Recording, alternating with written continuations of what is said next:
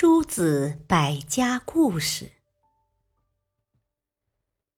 石头和砖头。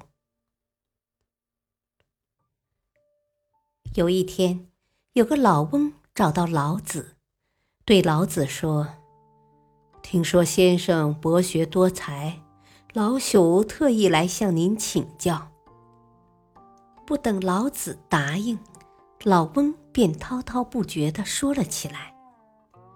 老翁得意地说：“您肯定想不到吧？我今年已经一百零六岁了。那些与我同龄的人都纷纷死去了，而我仍然这么健康。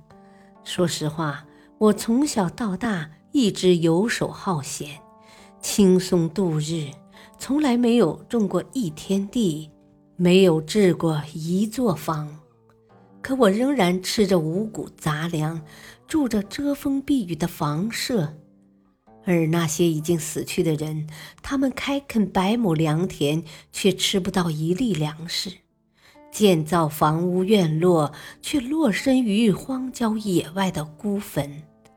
先生，现在我是不是可以嘲笑他们忙忙碌碌一生，却只为自己换来一个早逝的结果呢？老子听了，微微一笑，吩咐下人找来一块砖头和一块石头，放在老翁面前。老子问老翁：“如果让你从中选择一样，你选石头还是选砖头呢？”老翁弯腰捡起砖头，说道。我当然选砖头啊！老子问：“为什么？”老翁指着石头说：“这石头没棱没角，我要它有什么用呢？不像这砖头，还可以盖房建屋啊！”老子又招呼围观的人，问他们要石头还是要砖头。围观的人纷纷说要砖头。不要石头。老子又回头问老翁：“石头的寿命长呢，还是砖头的寿命长啊？”老翁说：“这还用问吗？当然是石头的寿命长了。”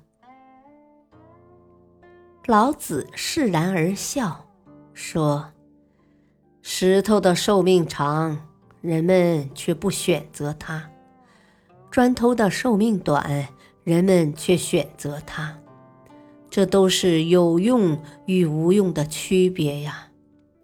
同样的道理，如果一个人对社会有用，即便寿命很短，人们也会选择他；如果对社会没有丝毫作用，即便长生不老，人们也不会选择他的。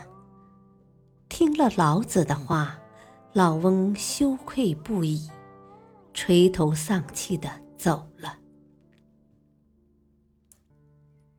感谢收听，下期播讲老子在函谷关。